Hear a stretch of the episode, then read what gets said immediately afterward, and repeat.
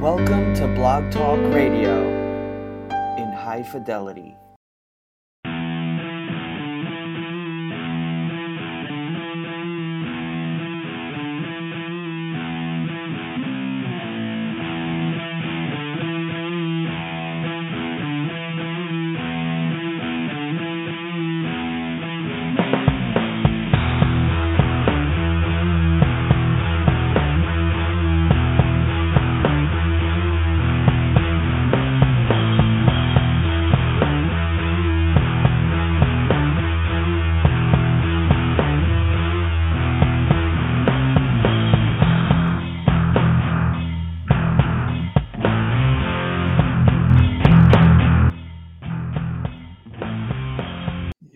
Listening live to Kings of Non Sequitur, the off-season version of In Much Less Detail, the podcast. Here with you live on a Tuesday night, March the 14th, 2017. I'm Dre, he's Jay. It's time for our March badness picks for 2017.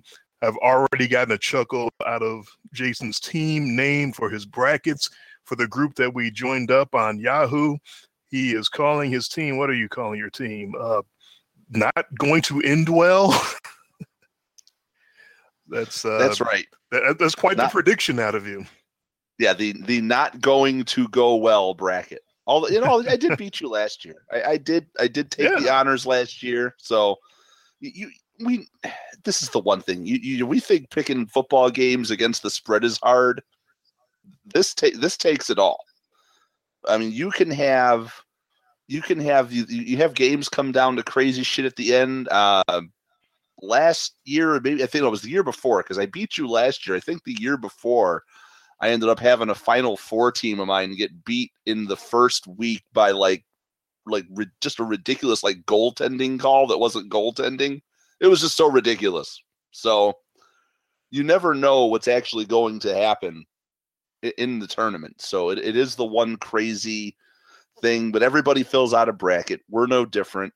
I know jack shit about college basketball other than the little bit of Badgers basketball that I'm subjected to here in, in Wisconsin and the, in the slight amount of uh, of college basketball that I'll put on TV on a random Saturday. Now, now that we're sort of in that dead zone of of sports, you know, in between football and baseball, um, I've I've found a little bit of college basketball around on the TV, but not but not enough that I consider myself knowledgeable about any of this. So that's what makes this so much fun. That's right. Look, and we adhere to the uh, to the to the sheet of integrity. You've heard many different people, many Yes. different shows talk about multiple sheets for your pools, trying to figure out uh, who's going to win, and, and taking multiple uh, pools, taking multiple teams, taking the same game and picking two different sides if you're not sure about it, and saying, "Hey, it's all about who gets the most points in your pool and who wins the pool. That's all that really matters." We don't subscribe to that here. We don't know that much about college basketball, but what we do know is make your damn pick. Make your pick, stick with your pick, be a man, have some balls, pick one winner of each game and go on to the next game. Don't be dilly dallying around and talking about, well, I kind of like Nevada and I kind of like Iowa State. So I'm going to have a sheet where I got one sheet where has Nevada, the other sheet has Iowa State. No, don't do that. That's that namby pamby bullshit. Don't do that. Have one sheet, one sheet of integrity. If it goes down in flames, it goes down in flames. But at least you made your pick. You made you went with your gut. You went with your research, whatever combination of those things you may have gone with. J- just pick the pick the games. Just pick the one game. I think coming from picking the games in uh, in football as many years as, as we've done it, this is the closest thing to what's so popular about the NFL is uh, one of the many popular things is their playoff system where it's one and done, and you get so hyped up and jacked up for that one big game, and here comes the big moment, and who's going to do what it takes to get that one win and that one win or go home situation. And this is in team sports in America. This is the closest we get to that.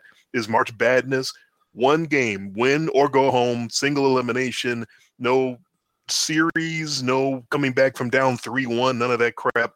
you got to go in and you got to perform your best that day, or else you're going to risk getting eliminated and having your whole season ruined uh, if you don't show up. So that's what I like about it, and, and I think the similarities between picking the NFL games and picking the the brackets is what makes it so tantalizing. And even for people like us who don't necessarily watch a lot of college basketball, it's still great to have a situation where you're looking at it and going, this team versus that team, I'm going with that team. Boom, just nothing else you have to deal with. Just make your pick, go with your gut, and and, and be done with it.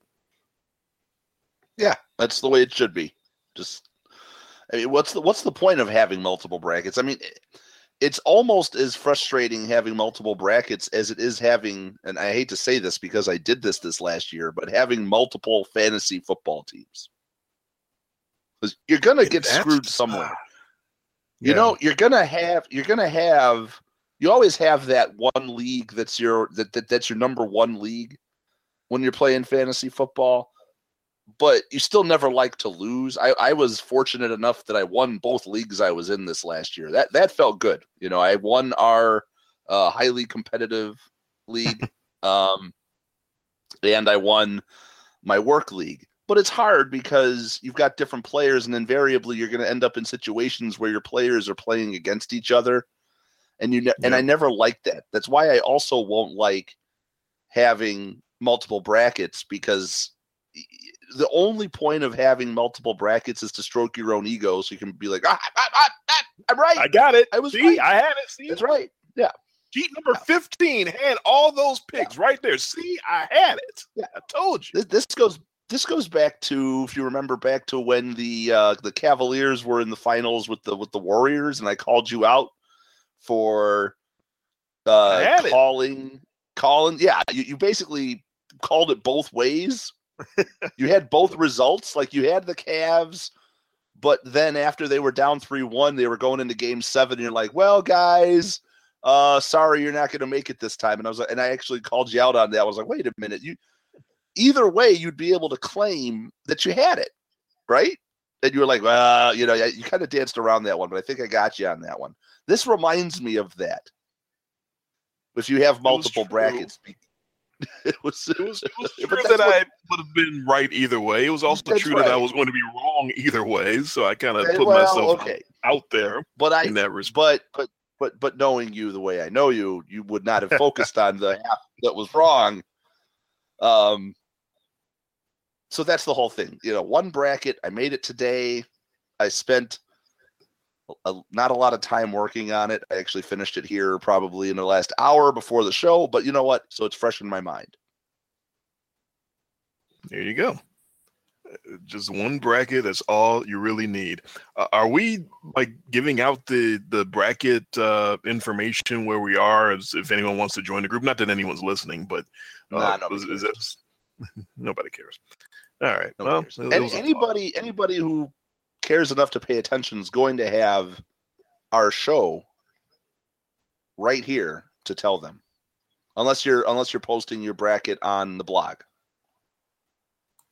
Uh no i i it's i'm not graphically uh, inclined. I'm i'm not good with the the computers and trying to figure out how to it always looked weird. It was always off center. It was always something. I, I would yeah. stay up and try to slave trying to put that thing online the right way up on our blog, and they never never fit well and never looked right. So I, no, I'm not going to uh, bother putting our brackets up.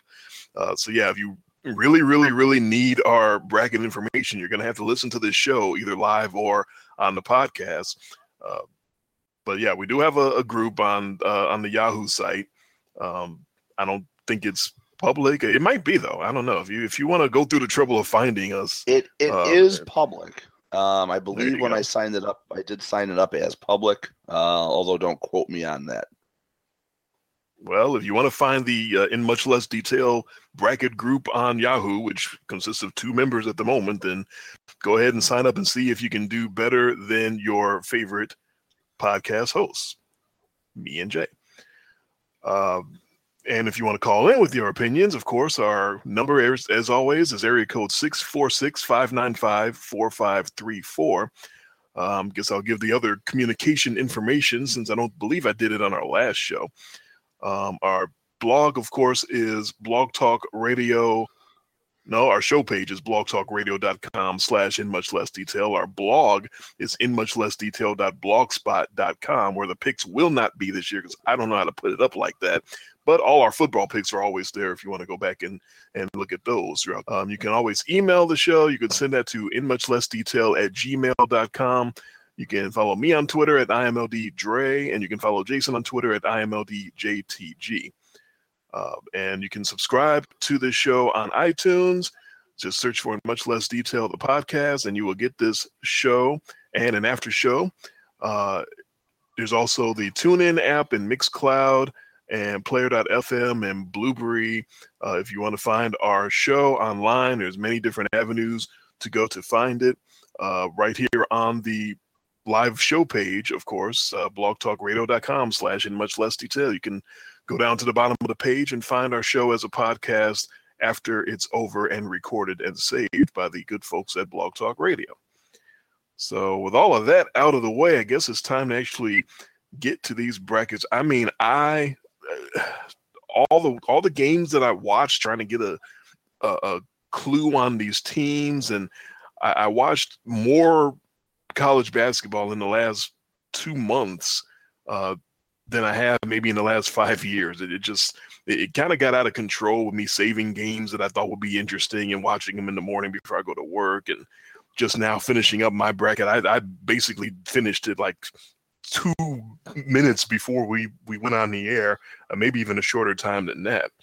Uh, but but I'm ready. I, I went back. I thought I had what I wanted and, and sort of revised a little bit, but it's still only one sheet. I'm still only going with one sheet. And these are our picks, lock, stock, and barrel for the tournament. Uh, guess I can go with the whistle to make it official. Uh, and the format that we use to go through the brackets, uh, I stole this from the Tony Kornheiser show. I say that every year. I want to make sure I give the credit uh, to pick one bracket, go all the way down the list to see if there's any upsets, uh, and then go from there. Go because you, you could go game by game, but those fir- the first round games, there's probably you know one or two or th- maybe three upsets that we have picked, so we don't need to really get into each and every game. So, uh, I guess I'm going to start over on the right hand side in the Midwest because everyone always starts on the left hand side with the East, and I just want to be a little different. So, Jason, go over to the the top right side, the Midwest bracket, and in that first round action, go down the list and tell me if you have any upsets, any bigger seeds over the the smaller number seeds. All right, let's see here. In the Midwest, I have I have four and that's right. half of it, right? Yeah. So I've got four, uh, four lower seeds advancing into the second round, and uh, I'm just going to end this right now. What's happening right now is not the first round. you know what? They finally caught on and changed that. Officially, I believe this is now known as the first four. These four games in Dayton, yeah. uh, the two tonight and two tomorrow yeah. uh, for these play in games. They still won't call it what it actually is, which is play in games, but at yeah, least they don't call it the first round anymore. They used to really insult you by calling it the first round. And then the, the games on Thursday and Friday will be called the second round, and everybody will be like, what are they talking about? the second no, round of the tournament just started. So I'm not so this is our first round. Okay, so yeah, I'm glad yes. they've they've addressed that. I do see that on my TV right now. It says NCAA first four. If there's another right. rule I'd like to propose here, you know, we don't ever talk college basketball. I would propose a rule right now that I, I find a little annoying about the first four. You should not have to play in the first four if you are an automatic entry. You should make at large win your conference title. That's right. It's almost like you know you get the bye week or you get the home game or something like that. If you win your conference, if you win your conference, you should not have to play in the play-in games. I know that this is the bone that they're throwing to a lot of these really lousy conferences for getting teams in there but I would much rather have this be you know, higher seeded teams that are at large teams having to face off more more more of what you would call your bubble teams you know yeah. in an effort to get more bubble teams in drop those teams into the first four you already got 68 teams in now but if you're if you're one of the last four in you know if you're if you you know if you're in the bracketology and you're sitting there and you're one of the last four in you should be playing in the play-in games that's just my uh that's just my two cents there you owe Joe Lunardi more than two cents for using the term bracketology. I think every time you use the term, you owe him money. I believe. Oh, I, um, um, you know, I'm gonna, I'm just gonna put myself totally in the hole here and say three-peat. Oh, Pat Riley is looking for your yeah. ass. That's right. So we're gonna call it a a, bra- a bracketology three-peat.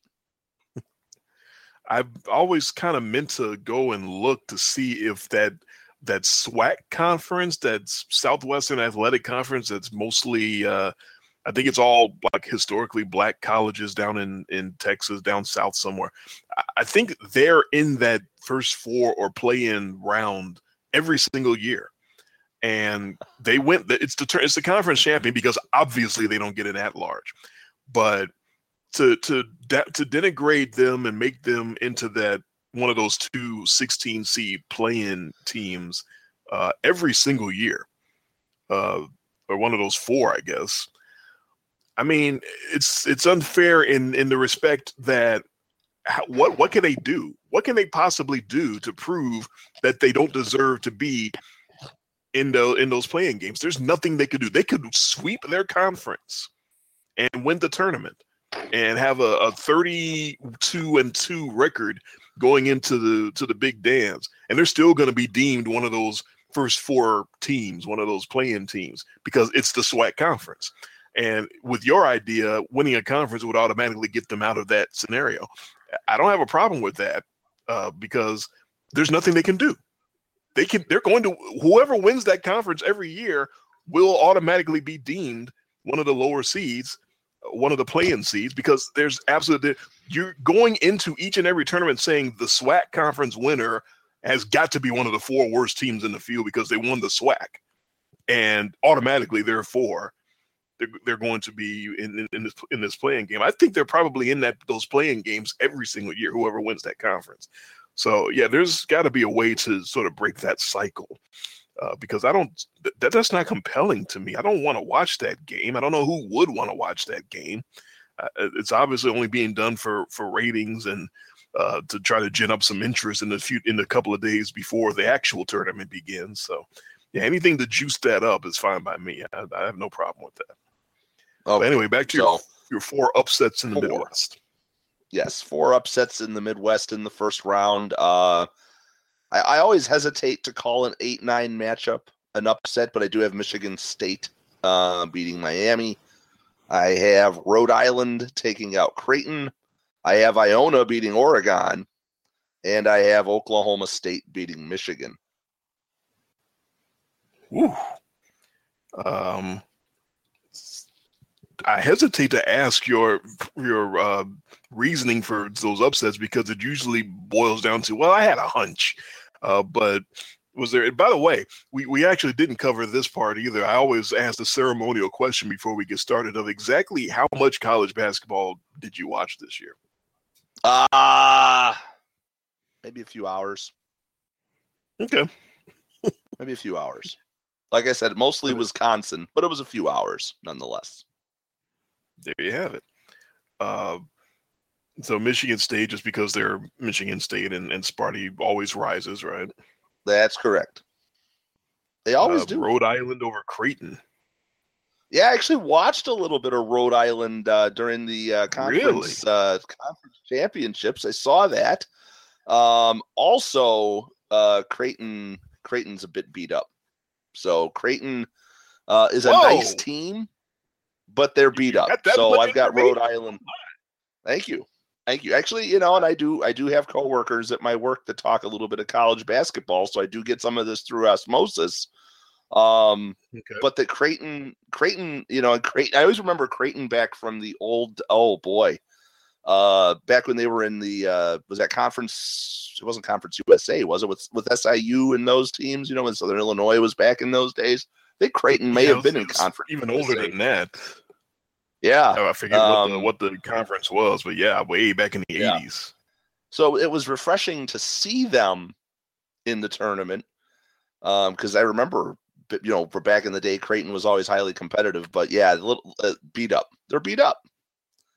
Um, and I liked what I saw to Rhode- and Rhode Island. Uh, consequently, um, hits hits some outside shots. They they hit a lot of lot of deep stuff when I was watching their games. So there you go. Same thing with Oregon. Uh, Oregon's ripe for the upset because like one of their best players just like blew out his Achilles or something like that, or blew out his ACL. So a lot of injuries. Boucher, yeah. That would be so a lot of injuries here that I'm finding some teams here ripe for the upsets. There you go. Jay breaking it down. I always get scared when you get into some information and break it down. That means you know a little more than you're letting on. You're, you're playing that role of, I only watched a few hours, but then you're breaking out the, the, the news and the injury reports. So you're, as always, you're getting a little more in there than, than you're, than you're kind of letting on there. Uh, yeah, Miami and Michigan State, I think, is going to be uh, interesting. That 8 9 matchup. I actually got Miami in that one uh, because I think their stout D should snuff out young Sparty. They're a little uh, inexperienced to go around. That's why they hadn't played very well the first half of the year. Um, Nevada over Iowa State is an upset. It's a 12-5. I'm, um, you know, the 12-5s are you obviously got to have one or two. Uh, so that's one of mine. Is uh, is Nevada knocking off uh, the the Cyclones of Iowa State? They they don't contest shots. The, from what I've watched, Iowa State don't they don't like to contest a lot of shots, and that's not a good sign. And they're playing an offense that shoots a lot. Um, and, and Iowa State shooters, uh, they may freeze up in a shootout. Uh, Nevada's going to there's going to be a lot of points in that game. Nevada scores a lot, and I think they're going to outscore and outshoot Iowa State. Uh, 13 seed Vermont over number four Purdue is an upset that I'm going with, and that's uh, maybe some Big Ten hate coming in for me. That, that now Vermont, I that that's one of those that I watched Vermont over the uh, the conference title games weekend, and I was impressed by them. They're a real team. They actually play together like a like a team is supposed to. Purdue should be a real team. They have the talent, but instead of going through Caleb Swanigan, they don't run their offense through their big guy Swanigan. They just jack a lot of threes. And I think Vermont is actually going to play better team ball and, and upset Purdue and knock them off. Uh, Oklahoma State over Michigan, that's an upset. That's a 10 7. Um, if Michigan's uh, big guys wanted to take Oklahoma State's less athletic big guys and, and sort of muscle them around, I'd take Michigan. Michigan had that huge run through the uh, Big Ten tournament after their plane almost flew off the runway. Somehow they gathered together and were, was, was able to win the Big Ten title. Um, Michigan's soft in the middle, though. They, they're not going to have the bigs to, to do what they need to do in the middle, and Oklahoma State's going to take advantage and, and win that game. So that's my uh, upsets. I guess that'd be three in the first round for me. So then we go from there and extend out. Uh, your second round matchup would be the top seed Kansas against Sparty, Michigan State. So Yeah. who you got in that one?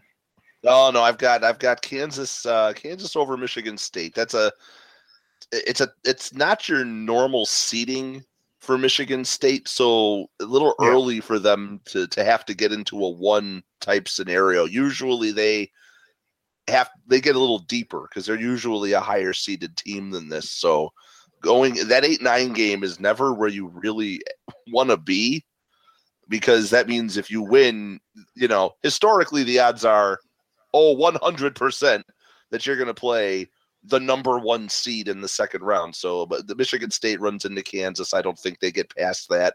Um, I have Purdue going over Iowa State. So I have Purdue getting a little farther in this tournament than you do. I actually, I, I kind of like Purdue here. Um, um, they did win the Big Ten, although they didn't really represent very well in the Big Ten tournament. Um, but I don't think this. Sometimes you see that. Sometimes you see teams that already kind of know they're in, and they they they take a they take a nap during the uh, during the conference championship, and yeah, maybe it hurts them by a seed, but you you do see this a lot where the where the clearly most dominant team or the best team in a conference just sort of just goes to sleep and doesn't really care too much about their. Well, Kansas. So I do like Kansas themselves yeah. did that. They benched their best player because of a bar fight yeah. he got in with a girl or something like that, and they wind up losing in the first round of their yeah. conference tournament. Yeah, how much it and, really hurt them. They're still the number one seed in the Midwest. They're they're number one. I mean, though, could they have been a number one overall seed? Could they be in the Villanova seat? We don't know. Um, but you never really, you know. But still, overall, they're a number one seed. So I've got Purdue going over Iowa State. I've got my awesome 11-14 matchup here in the uh, my upset bracket. So I've got Rhode Island going in over Iona, and then I've got Louisville taking out Oklahoma State. Uh, in my second round, um, I've got Kansas, of course, the more talented team over Miami. That's not a big surprise there. My upset uh, bracket is a, is a little earlier than yours up there. I got 12 Nevada and 13 Vermont playing against each yep. other, and I'm taking taking Vermont to make the Sweet 16. I think they stay poised uh, throughout Nevada's scoring outbursts, and I think they use a trapping press to sort of create turnovers and, and wind up coming out on top at the end of that one. Um, Creighton and Oregon. Uh, I've got Oregon, the three moving on. Uh, if Creighton had their, uh, there's back to the injuries you're talking about, who's beat up. Creighton uh, has a really dynamic point guard, Mo Watson, uh, and, and, he's not there. He's hurt himself. If they had him to go sort of turbo style with Dillon Brooks in Oregon, that'd be a battle. Uh, but he's not going to be there, and I think they're going to really miss him at that point. So I have Oregon moving on, and I also have Louisville with you over uh, you have them over Michigan. I have them over Oklahoma State. Louisville's much deeper, so they yeah. move on. So your Sweet 16 battle, Kansas versus Purdue. Kansas and Purdue. And no, I do actually have Louisville over Oklahoma State, I believe, same as you. Yep. Yep. Okay. Oklahoma State. That was my fourth. Yeah, I had that one. Okay. I thought you picked Michigan over uh, over Oklahoma nope, State that was my first round. That was my Big Ten hate. That was my Big Ten hate. You called on. oh, okay. um, yeah, I, I watched that uh, conference championship with uh, Wisconsin and Michigan. I, I didn't see that much from Michigan to make me think that they were going anywhere, especially going into that. I believe is the eight seed in the Big Ten. You know, yeah. So yeah, great job, guys. You're you're, you're gone. Um, Yay. Yeah. Uh, I've actually got, uh, believe it or not, I'm, I'm setting up here in uh, Elite Eight matchup here um, between Purdue and Louisville. Wow. So I have Purdue knocking off Kansas. So a little Big Ten love. A lot of Big Ten love. That that would uh, that would be very surprising to me. I, I thought Purdue was very sort of underwhelming all year long. Obviously, I'm picking them to lose in the first round. Yeah, they they shoot really well, and you're right. They they are too big of a team to shoot, but they do rebound really well too. So that's a team that can, you know, eh, not, there's nothing wrong with having that sort of inside outside thing going. And what you do find a lot of times with these teams is sometimes you know you live by the three, you die by the three. All you got to do is get to a game, and if you can knock down and get hot and get a bunch of threes to fall, you know you can you can really uh, make it a rough day for for a better team. So I'm I'm actually gonna. It's not like this is a crazy a crazy upset. This is a four one matchup here. So I've got Kansas uh, getting knocked off by Purdue and Louisville taking out my Cinderella Rhode Island squad. And I have Kansas knocking out my Cinderella Vermont squad to make it to the Elite Eight. That regional is in Kansas City, Missouri. So Kansas, that, that's almost unfair. So in KC, the Cinderella dream will end. Um, I also have Louisville in the Elite Eight, as you do. I have them over Oregon and what should be a high flying race. That'd be a great game to watch. I think Louisville can go cardio wise with, with anyone from what I saw. They can just go up and down with any team in the nation. And I think they outlast Oregon. So your Elite Eight matchup to get to the Final Four to win the Midwest region, the Boilermakers or the Cardinals? I'm going with Louisville to make it to the Final Four. Too big, too deep. There you go. That, that's all you need to know. I was about to ask, how much Louisville did you watch this year? That I what I did see, they're really good. Yeah. in an, in another year, in another year, uh, this could easily be a number one seed. I mean, this is a really good Louisville squad. I mean, they they did, but you know, you look at their record, you know, and this is always what's tricky with college basketball because you know, twenty four and eight. Oh well, you know, you could have a team like Gonzaga that you know lost what like two games or three, you know, some crazy thing like that. You go, oh, they can't be that good. It's a long season, you know. Nobody wins them all. And Wait a minute. the tournament, it's Middle one and done. Tennessee, Middle Tennessee and Wichita State were both 30 and 4 this year. They must be much better. Oh, of course. So no, uh, I do like Louisville here, especially if my if Purdue knocks off Kansas. But even if Kansas would move on to that matchup, I know that's chalk. That's a one-two matchup. I I still have uh, Louisville. I do a lot of times start with these a little bit almost backwards, you know, where I like I kind of have an idea, look at each bracket, and kind of find my final four team, and then I just make my bracket to get that team there. Um, Yeah. Louisville was one of those teams that I had in the final four. Yeah, I, I've done that many times before. I, I did not do it this this year because I thought there were so many teams that were in, in that in that top ten. Any of those teams can win it, as far as I'm concerned. So I just kind of wanted to take it one step at a time and see who I had emerging uh, at the end because they're all so so talented and so good. Um, and my little messing around with the upsets early on, I wind up with one two Kansas versus Louisville, and I'm going to go with the number one seed Kansas Jayhawks to win the Midwest Division. Uh, two flawed teams you were kind of mentioning. Uh, Louisville's record at 24 and 8, not all that impressive for a two seed. Kansas at 28 and 4, much more impressive, yet they still sort of showed signs during the season of sort of not being as completely uh, in sync as they could be. And obviously, that first round loss in the conference tournament really makes them look bad, but they were missing uh, Josh Jackson. Uh, but two flawed teams, but uh, elite athletes up and down both rosters. Kansas plays like when they're on, they play like they belong up there at the top, and they know it. They belong as one of the best teams in the nation. They act like it. They play like it. Frank Mason doesn't back down from any moment, and I think they're just going to overcome Louisville with, with sort of their poise and their confidence. Uh, so I have the Jayhawks moving on in the Midwest. Going down to the South, down on your sheet and down in geography to the South bracket.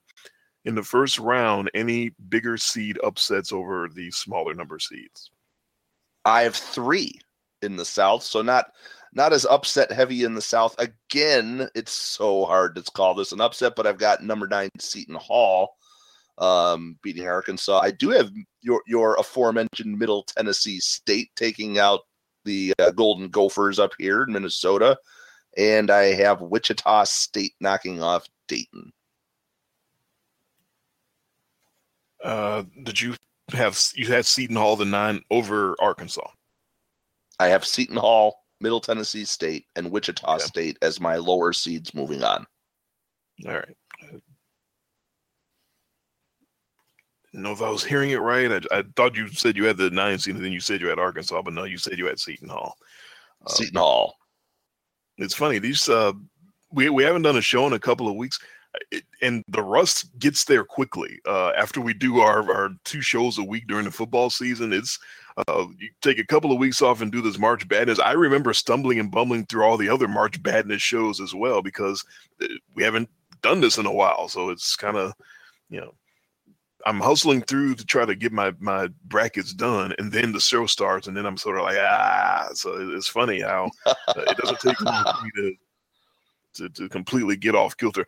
Uh, by the way, we're not going to get this in in the one hour live, and I don't care because no one listens live anyway. So fuck it. I'm not even going to bother when it gets to one hour acknowledging it. We're just going right through, uh, and when we finish, it'll be past one hour, and that's fine. So because everyone, those who listen, all you wonderful people in Australia and Kuala Lumpur and wherever else that people listen, uh, we know that you're all listening on podcasts, which is perfectly fine. We're thrilled that anyone listens uh, for any reason uh, in any part of the globe whatsoever. So, uh, so that's the one thing I'm not going to bother trying to squeeze in the last brackets within an hour because no one's listening live anyway.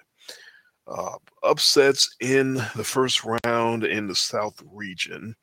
Um, yeah, I, Seton Hall and Arkansas I, I don't have the upset. I, I have Arkansas winning that, but that's going to be interesting because that's one of those games where two big men are, going to sort of shake the the Richter scale and clash. Moses Kingsley for Arkansas against Angel Delgado for Seton Hall. That's going to be a collision. I think Arkansas is more talented overall. Uh, Middle Tennessee over Minnesota, 12 5 upset. I'm right with you, brother. I got Middle Tennessee. I watched them. Uh, there's another big man clash. Uh, JaCorey Williams is a big man transfer into Middle Tennessee. He plays like he sort of belongs on uh, on a bigger stage at a bigger school. Um, and he's trying not to get his shot blocked by Reggie Lynch of Minnesota because that guy likes to block everything. Uh, but Minnesota's bigs don't finish at the rim, and, and, that team sort of seemed like they got tight. Every time I watched the the, the Golden Gophers, uh, little Richie Pitino's team, I was trying to glean something off of them to see where they are and how talented they are. They're not used to being there at the end of games. You can tell because they sort of tighten up when anyone's playing them tough. I think they're going to tighten up so bad, and, and Middle Tennessee is going to overtake them and, and win that game. So I got that along with you. Um, and I wanted to bring up Dayton and Wichita State, which is not uh, one of my upset picks either. Uh, Dayton is a seven. I have them over Wichita State, but it's interesting. That's like the big upset that everyone is picking. Everyone says Wichita State got screwed. They're 30 and four. They're so much better than a 10 seed. Uh, 10 isn't even the number when you look at them, that's that's more shocking. The the fact that they're uh, see what I did there more shocking with the Shockers. Uh, Ten as a seed is less shocking to me than the number nineteen. Nineteen is what Wichita State is ranked. That's the number nineteen team in the in the league in the in the country. Uh, in the AP poll, in the most recent poll that was just done uh, this past Monday, yesterday after the uh, the tournament brackets were made, they were ranked 19th in the country, yet they only got a 10 seed in the tournament, which seems like that's just by math, by logic, just doesn't seem to make any sense whatsoever. So everyone's saying that Wichita State is going to just rip off and, and destroy Dayton and show everybody what a big mistake it was to, to make them a 10 seed and I'm going to take Dayton to win that game. They play tough and physical. Wichita's a little soft, and Dayton's got the experienced advantage, uh, veteran team, senior team. I'm actually going to take Dayton in that game. Everyone is taking Wichita State. Everybody. I mean, everybody's. And I, and I can't I can't do that. And the other game I mm. kind of want to watch is the 215, which is Kentucky against Northern Kentucky. I watched Northern Kentucky win their conference that's an interesting team too. I don't think they're going to get blown out at all by Kentucky. I think that's their chance to show, you know, to show Kentucky, hey, we're in your state. We're obviously not as talented as you guys, but we're about to give you a game and we're about to show you what we're made of. This is their Super Bowl. You know, again with the single elimination, you only get one chance. You know, I'm going to break down to an Eminem song here. You only get one shot. Do not miss your chance to blow. But so that's Northern Kentucky's chance. So I, I if we're doing point spreads and Northern Kentucky's a big underdog, and I'm pretty sure they are, I would take those points. I think Northern Kentucky is going to give Kentucky a, a, nice game, although I have Kentucky winning uh, ultimately. Uh, so into the Sweet 16, you would have uh, North Carolina taking on Seton Hall for the right to get to the Sweet 16. So uh, that side of the bracket, what uh, what you got going on down there? Yeah, this is where I've got moving on. I've got North Carolina moving on. I mean, Seton Hall, that eight again, that eight nine matchup. That's a buzz saw, and you don't usually see ones out in the first weekend. And I, it, this just isn't the matchup where I think it's going to happen. North Carolina is too good. North Carolina moves on. I've got Middle Tennessee State going a little Cinderella here, taking out Butler. Yeah, and uh, I've got Cincinnati over UCLA in a minor upset. Kentucky taking care of business against Wichita State. I'm rooting for the Middle Tennessee upset over Butler, even though I'm picking Butler over Middle oh, Tennessee. You chicken. Uh, yeah, yeah. That's I, I like Middle Tennessee. I think they're a pretty good team, but uh, Butler. I was watching those games. There's going to be a lot of hustle, I tell you, on, on both sides, Butler and Middle Tennessee. Uh, one thing they like to do is both hustle a lot. Um, and Middle Tennessee, I, I, saw them sort of switching defense a lot to sort of confuse their opponents that go from zone to man back to zone and whatnot. but Butler is so fundamentally sound. They don't make mistakes. I, I think Butler's going to sort of overcome them with, with fundamentals and, and sort of beat them that way. Um, I, I, UNC over Arkansas, I'm, I'm with you uh, with North Carolina. When the Hogs sort of panic and start jacking up threes, it, it's going to get ugly. Uh, they're in Greenville, South Carolina. That's, uh, again, almost unfair to have some of these regionals where the, the higher ranked or higher seeded teams got such a huge home court advantage because they're so close to home. So uh, Arkansas to knock off North Carolina in Greenville, South Carolina, not not going to happen. Not a chance.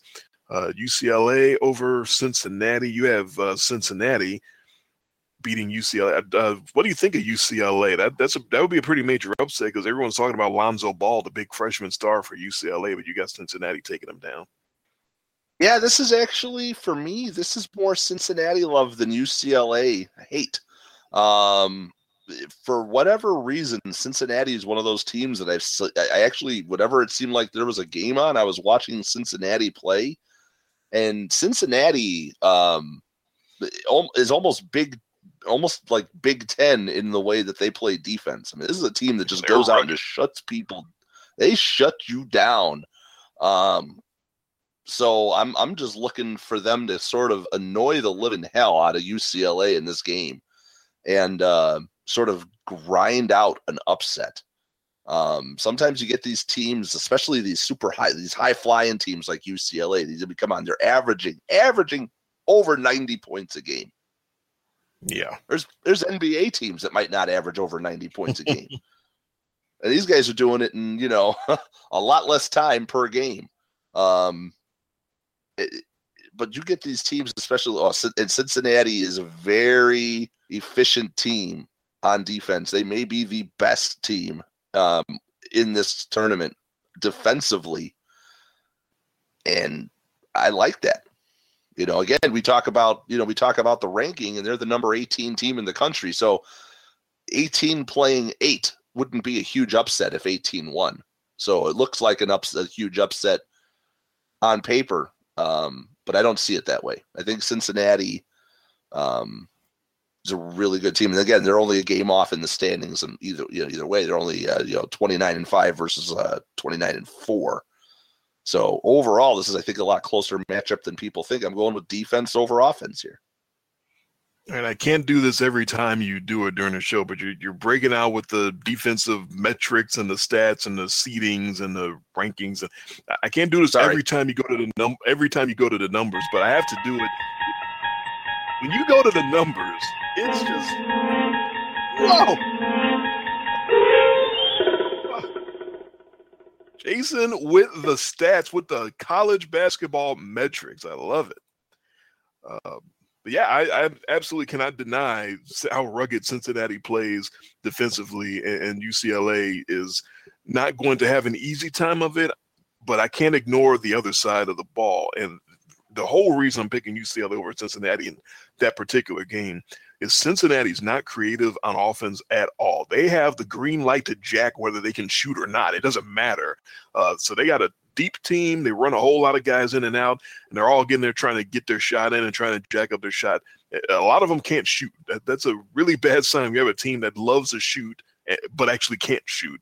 And I think that's going to be Cincinnati's downfall. So that's why I take UCLA over them. Um, going into the regionals down here in Memphis, the South Regionals in Memphis, Tennessee. I have not committed to going out there to watching any of this action, but I reserve the right to make my way down to FedEx Forum. I may have to check some of this out. You have North Carolina against Middle Tennessee State in a Sweet 16 matchup. Where are you going on that one? Yeah, well, you know, the, the thing is with a lot of these Cinderella teams is that this is usually where it ends. So I've got North Carolina here. Um, uh, it, it, again, I'm, I'm I'm giving some love. I've got a matchup here between North Carolina and Cincinnati for a trip to the Final Four. Be a hell of a game. I, I, I might have to get out there just for that one if it winds up being Carolina and Cincinnati if it winds up being Carolina and UCLA, which is what I'm picking, I really might have to get out there for that one because that would really be a hell of a fight. Um, I have UNC uh, against Butler in that Sweet 16 matchup, and of course North Carolina going over there. The difference in in caliber of athlete, I think, will be stark if the the Heels play against Butlers. That's just going to be you know a bunch of really top notch athletes against the Butler Bulldogs. I think that might get ugly. And I've got UCLA to knock off Kentucky here. The Cats are going to be octane fast uh, as they have been all year, but man, that is some matchup too. If, if it's those freshman guards for Kentucky, uh, De'Aaron Fox and Malik Monk against Lonzo Ball, it's going to be a blur. Both the both those guys, both those teams can go up and down in a hurry. Uh, actually, I don't think Kentucky's all that talented in the front court this year. Uh, they they got some shot blockers, but I don't think they have a lot of real good basketball players. So I think a, a zone D can sort of slow down their octane fast offense at UCLA. They I saw them play a sort of a long zone D with Lonzo Ball at the top of the zone. That's pretty formidable. When you got a, a six-five swing man at the top of the zone with his arms, sort the Inspector Gadget arms getting in the way of your, of your passes. So I actually think UCLA's defense uh, helps them come out on top there. Uh, so for the Elite Eight to get to the Final Four from Memphis, you have North Carolina against Cincinnati. Do you have the Bearcats run going all the way to the Final Four? I do. Ooh. So I have the uh, right side of my bracket for a trip to the championship game coming up Louisville versus Cincinnati. So you talked about Cincinnati. How much North Carolina did you watch? Do you uh, do you have a, a read on them? I mean, there's they're still that they're not that different from the team that made it all the way to the end last year. I mean, to, so sometimes you've got that team, especially losing the way they lost last year in the final. I mean, mm. you're on a mission, but I think it takes so much out of you trying to get back there that this could be that they're running into a team. I think it's easier for them to get back if they don't have to play a team like Cincinnati. If they can avoid playing defensive teams, really good defensive teams, which means no Minnesota, no Cincinnati. I think North Carolina has the clear shot to get back to the Final Four. I think the worst thing that could happen to North Carolina if you're that team that's on a mission is you get that team that comes in and just frustrates the hell out of you. And then you start getting that, oh no, here we go again, you know. Are are we going to be able to overcome this? And I mean, if it by chance North Carolina ends up having to play both of those teams, because those are the two best defensive teams in that side of the bracket Minnesota and Cincinnati. Um, but I've got Minnesota, same as you, getting knocked off right off the bat. Um, and then I've got Cincinnati getting all the way to the end. So I think that just sort of does North Carolina in. It's really hard to get back. Yeah, it, it is. Uh, and from what I've seen of North Carolina this year, passing the ball to create looks for for good shots that's not their strong suit. You know how teams sort of whip the ball around and it, and it looks really cute and it's you know you got the sweet georgia brown music going in your head and you're like hey they're really popping that thing around. It looks really pretty. Eventually when the shot clock is winding down you have to pass the ball to put guys in position to to score. They don't seem to do that all that well. There, there's a lot of talk about uh, Joel Berry is an elite point guard and Met Player of the Year, and, and they don't really strike me as a team that's really cohesive in that respect to really put guys in position to score. They're sort of doing a lot of one-on-one action when the shot clock's winding down, and their their bigs can get over aggressive. Uh, trying to chase down uh, an elite athlete on the other side, an elite athlete kind of like Lonzo Ball of UCLA. I also have North Carolina losing in the Elite Eight, and and I have UCLA actually coming through and going all the way to the Final Four. As Lonzo Ball's going to do one of those Danny Manning type deals, uh, where he just kind of takes the team on his back and goes uh, all the way as far as he can possibly go. Uh, so I actually have him as as a three seed, making a run all the way to the Final Four. So you got the Bearcats uh, in an upset out of that field, and I've got uh, the Bruins of UCLA interesting how neither one of us have North Carolina fighting through and getting back to the Final Four after uh, the the crushing loss last year to Villanova. Yeah, it's not easy to do. It's just it's just not, especially losing the way they lost. Uh, over on the left side of the bracket, up east, any upsets down in the first round? Any higher seeds beating the lower number seeds? In the east, uh, let's see here. I've got one, two. I've only got two. I'm, I'm getting less and less as we move through the brackets. You seem to picked all my upsets on the on the other side of the bracket there. So uh, let's see. I've got UNC Wilmington uh, knocking out Virginia, and I have Marquette taking out South Carolina, and that's it. I, I flirted with the idea, flirted with the idea of taking um, Virginia Tech to beat Wisconsin. You know, like you know, I love to take Wisconsin to get knocked out early all the time, yep. and they've sort of bit me in the ass the last few years of doing that. This was the one that would have been the one, I think, um, except when I really broke down and kind of made my pick on this one and broke down that matchup is Wisconsin can beat perimeter teams, and it, because they do, they, they, Wisconsin has a strength. They play a lot of defense, and you've got to muscle these guys out. You know, you've really got to beat these guys up, get down in the paint, and be physical with them. Sort of match, you know, physical on physical with Wisconsin. Virginia Tech, that that's a finesse team that's going to try to just beat Wisconsin, jack and three balls. Wisconsin will uh, will beat them. So we we see that game happening going down in the exact same style. It's a style clash.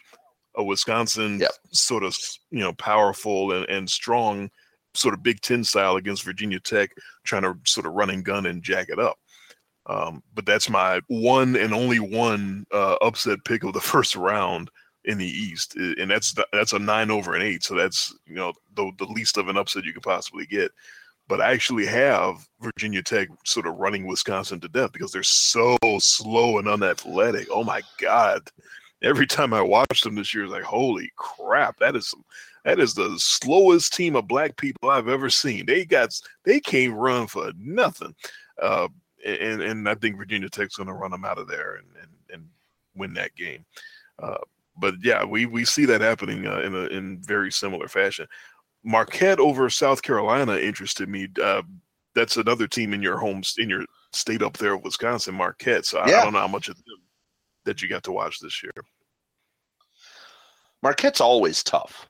I mean, that's that, that's the one thing is that that's a team that when they get to the tournament, when it happens, they're a pretty solid team. Um, so just sort of going on some history there. Um, for Marquette. Nothing other than that. Not even taking the home state thing going on here. So, and uh, I think I'm not I'm knocking Virginia out just because they fucked me so bad last year. I I just want another, them gone. It's another popular upset pick. It's another. Is first of all, it's 12-5. and second of all, UNC Wilmington is one of those schools that people think is you know just a, a hair below those sort of mid majors is one of those teams that's next in line to be one of the great mid majors that explodes and has yeah. a, a per- perennial success like uh, uh, Gonzaga, like Butler, like uh, yeah. Wichita State, sort of in that same vein. So uh, 29 and five is, a, is an impressive record. Uh, but I, I got Virginia uh, yeah. advancing in that one. that annoying yeah, defense is, is no picnic. So yeah, you know, but there's sort of, you know, as much as I was touting defense with Cincinnati, Virginia is sort of the opposite. Virginia gives up no points. They also yeah. score no points. Where this is a really bad matchup in the first round. This is this is a matchup where, I mean, you got UNC Wilmington. Let me let me bring this up here. Ninety three points a game for UNC Wilmington.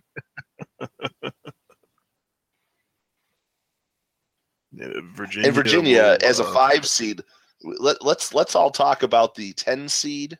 Um, was that which which team was that we were just talking about? Was that Wichita oh, State? Wichita State, so the ten seed. Wichita the, State with the ten seed in, the country.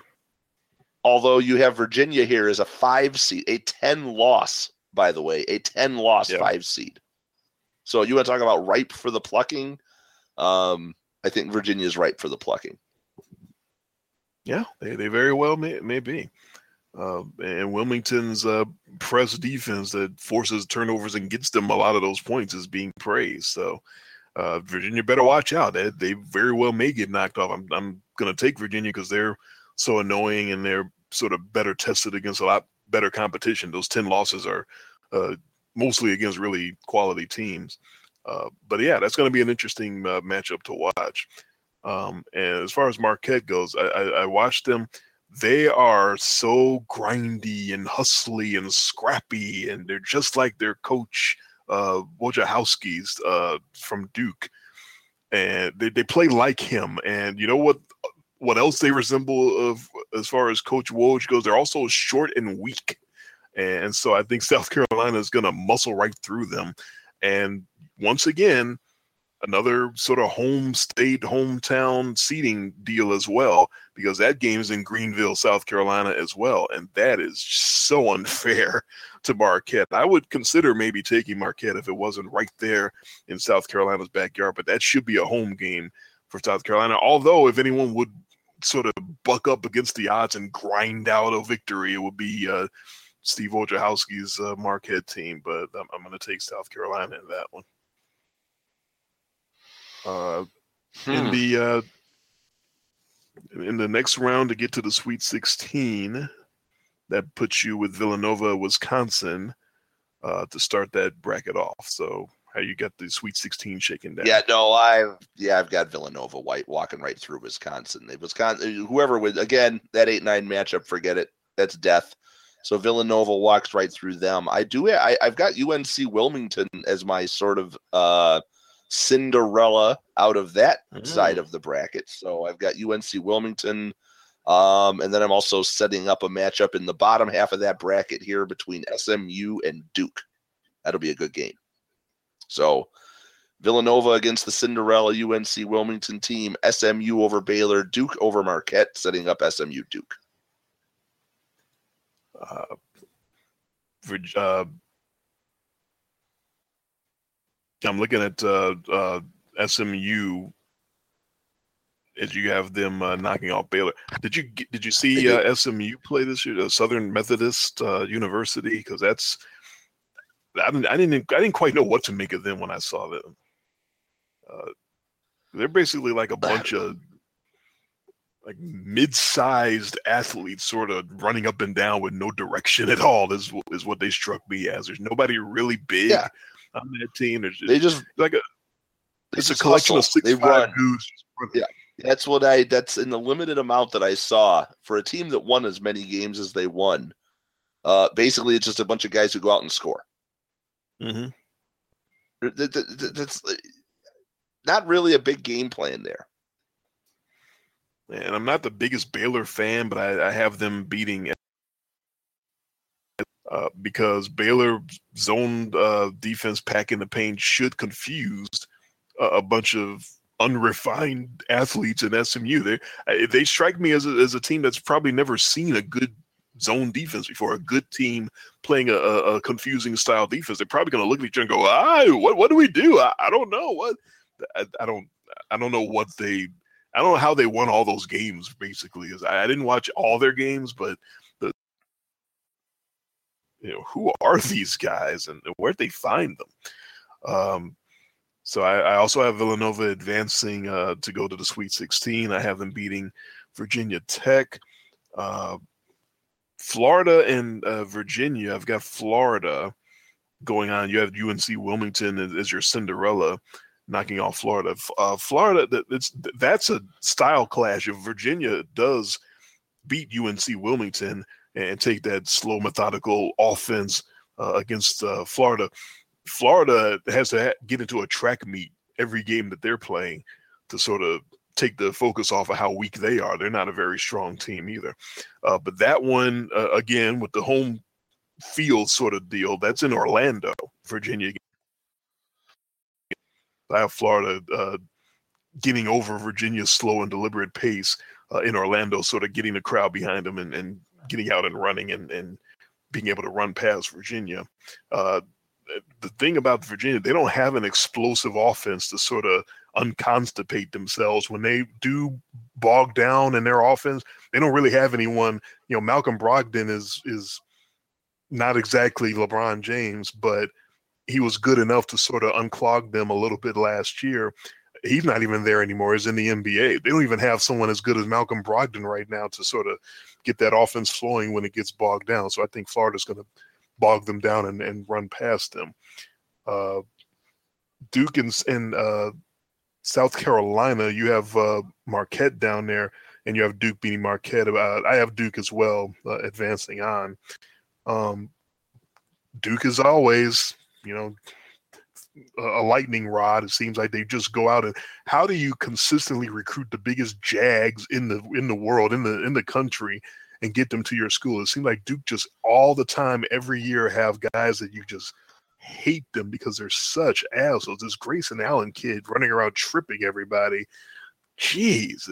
And so once again, the, the greatest moment of the tournament is going to come when Duke gets knocked off, and we're all going to cheer and be happy about that. But the, the question is, I guess, when exactly is that going to happen? I would love for that to be like right away in the first game.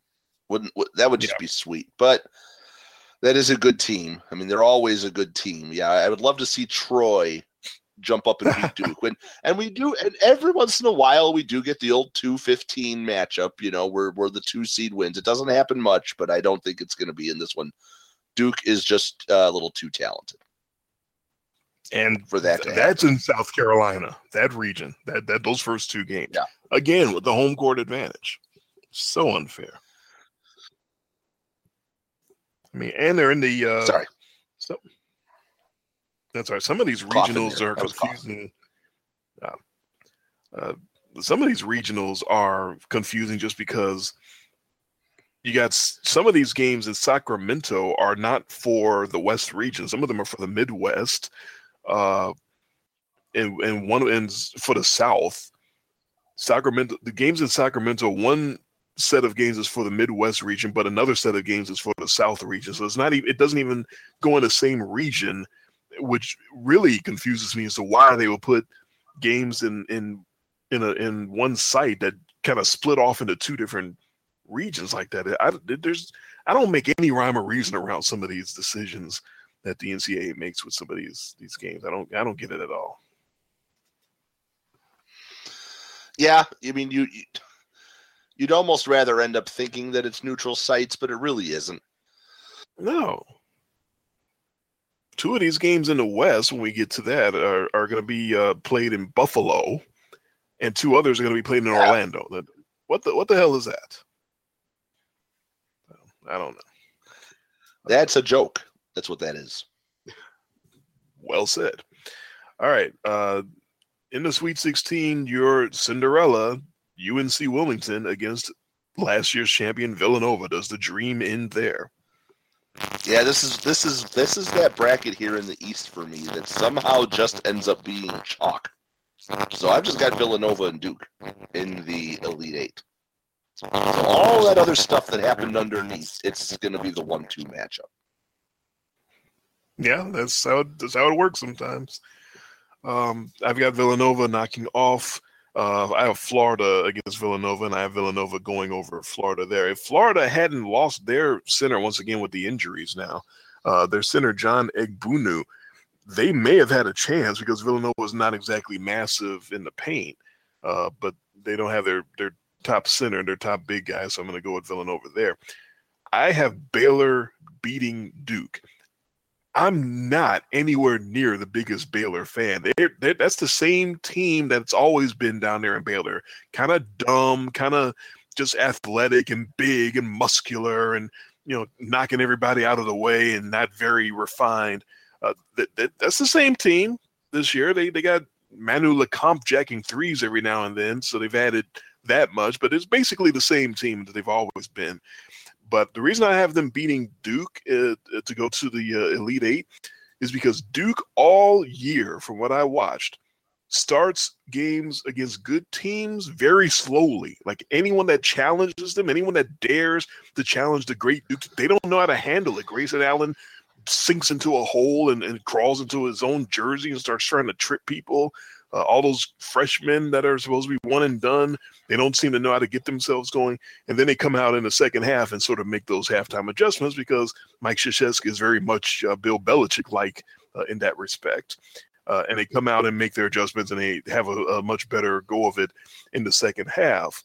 And I just think Baylor's a little too physical and too strong to just come back at will like that. Like, okay, now we're just gonna come back and there's nothing you can do about it. I think Baylor will throw some elbows and, and, and body slam you, and they're not gonna let you just come right back on them at will. And I think in the end, Duke's gonna come up just a little bit short against Baylor because it's so sad how Duke starts games against teams that are that are actually decent. Like they don't know what to do. Like they just don't know how to react to somebody actually challenging them. Uh, so I have Baylor actually knocking them off uh, to go to the Elite Eight. Yeah, and this is precisely why I have Villanova back in the Final Four, um, because of the two seeds. I think that Duke is the weakest one. And in that one-two matchup, that you're always, you know, if you're writing a chalk bracket and you're looking at that one-two matchup, and this is what you should see in the bracket where you have the quote unquote overall number one seed, you should have the weakest two. You should have the easiest path to the final four because you are the best team in the tournament. So or so the committee thinks. And I do like Villanova here over Duke. I, I could see Duke showing off some of the, you know, we've got Grayson Allen, who's the Draymond Green of college basketball. Um, yeah. Although he's he's just not going for the junk. He's just not going for. He's not down low Grayson but he is exactly. Uh, he doesn't have he, to put his body parts on other guys' no, junk all the time. But he, but he's definitely got that in him.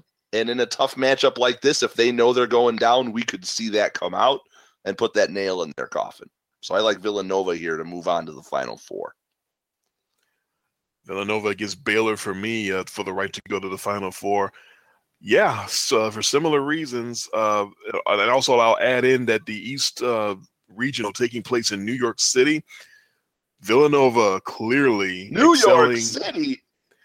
Villanova clearly excels in big moments as we saw last year. They're going to love that New York spotlight. I also have Villanova advancing to the Final Four along with you. And we are so deep into the after show, it's not even funny. Uh, but like I said, we're just going to do it. We're not going to worry about fitting things into one hour. Yeah we finally have made let's it to the West. Uh, let's just remember next year, just to make this like a ninety-minute show or a two-hour show, and just you know be done with it. That sounds like a plan to me. Uh, on to the West bracket. Any big number seeds upsets over the little number seeds? On uh, this bracket at the beginning, I would say no. Um, two, pretty much the same as like I had previously, and again I believe this is a clean sweep for me. It is. I have all four nines beating eights. So I have Vandy over Northwestern and I have VCU over St. Mary's. And that's it. Vandy over Northwestern and VCU over St. Mary's. All right. Um, I don't have many upsets myself, um, but one pretty big one. Um, as I struggle because I had not actually circled my my picks here because I was really going at it at the end, trying to figure out exactly who I wanted to go all the way through the bracket. Um, but so I had failed to circle my actual first round pick, so I didn't know what upsets I had. Uh, so now that I've done that, I can say that I have only two myself, uh, not the same two as you though. I have Xavier as an 11 seed knocking off Maryland. Uh, Maryland has frustrated uh, anybody that's been a fan of theirs for so long with their inconsistent play. Will Trimble can be careless with the rock. The, uh, the whole team really doesn't seem to take care of the basketball very well. And Xavier's uh, guard help on defense is especially tough. So I have Xavier going over Maryland there. Uh, but the big one that I'm excited about Florida Gulf Coast. Dunk City is back, and their first round draw is Florida State. And you know they're going to be jacked up for that game. They're going to want to show Florida State, hey, we can play with you. Uh, this is taking place in Orlando. The committee knew exactly what they were doing with this. Uh, so they're going to go with, with what's going to be a very emotional, jacked up, charged up matchup. And I have Dunk City, Florida Gulf Coast beating Florida State. It's their chance to take down uh, an in state major player, probably a team that doesn't schedule them, you know, uh, before the, the real season starts in, in, in uh, November and December. Florida Gulf Coast has probably asked Florida and Florida State and Miami, uh, hey, schedule us. Let's get some, let's get a rivalry going. Let's see. I'm, I'm sure all those schools are probably shaking their heads and say, "Oh no, no, no, no, no, we we can't play you guys. We that, that's that's too dangerous. We you know we can't be risking a, an early loss like that." So here's their chance to show Florida State and, and very inconsistent. Their top star, Dwayne Bacon, uh, he can come and go. He sort of lets the game come to him. He's not all that aggressive. This is their chance to take down a, a big rival, and I think they're going to do it. I think it's going to be a very fun game to watch. Yeah, this is uh, this is an interesting bracket for me as it gets a little deeper, but I I struggled with a couple of these with Maryland. I just went with the experience. It's it seems doesn't it? It seems like Melo Trimble's been around for like 14 years now. Yeah, it does. So I, I just I just went with that. Maryland seems to move a little bit in the tournament at a time. So I, I did go a little bit more chalky um, on this side of the bracket. I I had and I had to knock out Northwestern. What I did see of Northwestern this year left a lot left a lot to be desired. Um, and again, this is a team that uh, in very unfamiliar territory, considering they've never made the tournament. That, yeah, Northwestern's been around for a long time, a, a, a very long time, and you'd think you'd think that going up against a team with 15 losses in your first round, you know, if you if you have a 15 loss team in the tournament, you expect them to be like a a 15 seed or a 16 seed. Um, but I very easily hear, although Vanderbilt does have quality wins on their schedule. So, Van, so Vanderbilt, in the middle of losing all these games, was beating good teams. Northwestern just sort of squeaked into the tournament, so that's why it was. Even though they're, it's kind of a, a nice, it's a little feel good thing. You know, you get a team in finally in the first time ever in the tournament. They're not just playing in the NIT. Uh, they're playing in the actual big tournament. I think they make a unceremonious exit here. Maybe Again, none of that of... matters because they get to move. The winner of that gets to move on to get annihilated by Gonzaga. Maybe there's some, some karma going on up there in Chicago. You finally get the Cubs breaking through after 108 years to win the World Series, and then Northwestern comes around to finally make the big dance for the first time ever. So that's all it took was the Cubs winning a World Series. And like I said, everything broke down pretty much after that happened because the president presidential election happened not that long afterwards, and the, the entire world felt like it was collapsing. And now Northwestern's in the tournament, and good lord, anything can happen now. Jeez. So add, add, that to the list. That's shockingly um, though the world the world's still here, still spinning. It's still here, despite many people's best efforts. It's still here. It's still here. Vanderbilt at 19 and 15. How about that for a cupcake when you do finally make it into your first? Because I'm with you. I'm just like you. The little bit I saw of Northwestern, I was like, eh, okay, they're, they're, they're nice. Kind of, you know, they're kind of nice. They're, they didn't really blow my doors off at all. And uh, but Vanderbilt, Vanderbilt, really 19 and 15. Vanderbilt is a nine yeah. seed, and 30 and four. Wichita State is a 10 seed. What? Vanderbilt Vanderbilt very may well be the last team that made the tournament. But they got all the way up to nine, so it, they, oh, it's really confusing. The, the, that was one of those that just kind of scratch made you scratch your head. I I'll even confess I watched zero uh, Vanderbilt games because I didn't think they were making a tournament. I didn't watch any Vanderbilt basketball. Uh, but I'm taking Northwestern in that game because they they have decent enough shooters to take down Vandy, who always seem to. They're Vanderbilt's one of those teams that always seems to perform very well at home, but then any other site, neutral site or on the road, they're not nearly uh, as tough. Oklahoma State kind of reminds me of that as well. Uh, so, so the the Wildcats get a cupcake, and I think they they get to have their moment in the sun and, and get that victory in the first round. Man. Uh, Notre Dame and Princeton, the CEO Bowl uh, is a 5-12. Uh, uh, but we both uh, we both went with Notre Dame. We did not take the Ivy League uh, to pull off the upset there. No, no, we did not. So, uh, yeah, like I said, fairly fairly chalk at the beginning there for me. Basically, one upset, and that was that VCU. So the lowest seeded team I have moving on is a ten. So I wouldn't even consider that much of an upset bracket at all. VCU is another team that seems to be the same every year, just strong and athletic, and not exactly yeah. the, the, brightest bulbs in the in the drawer, so to speak.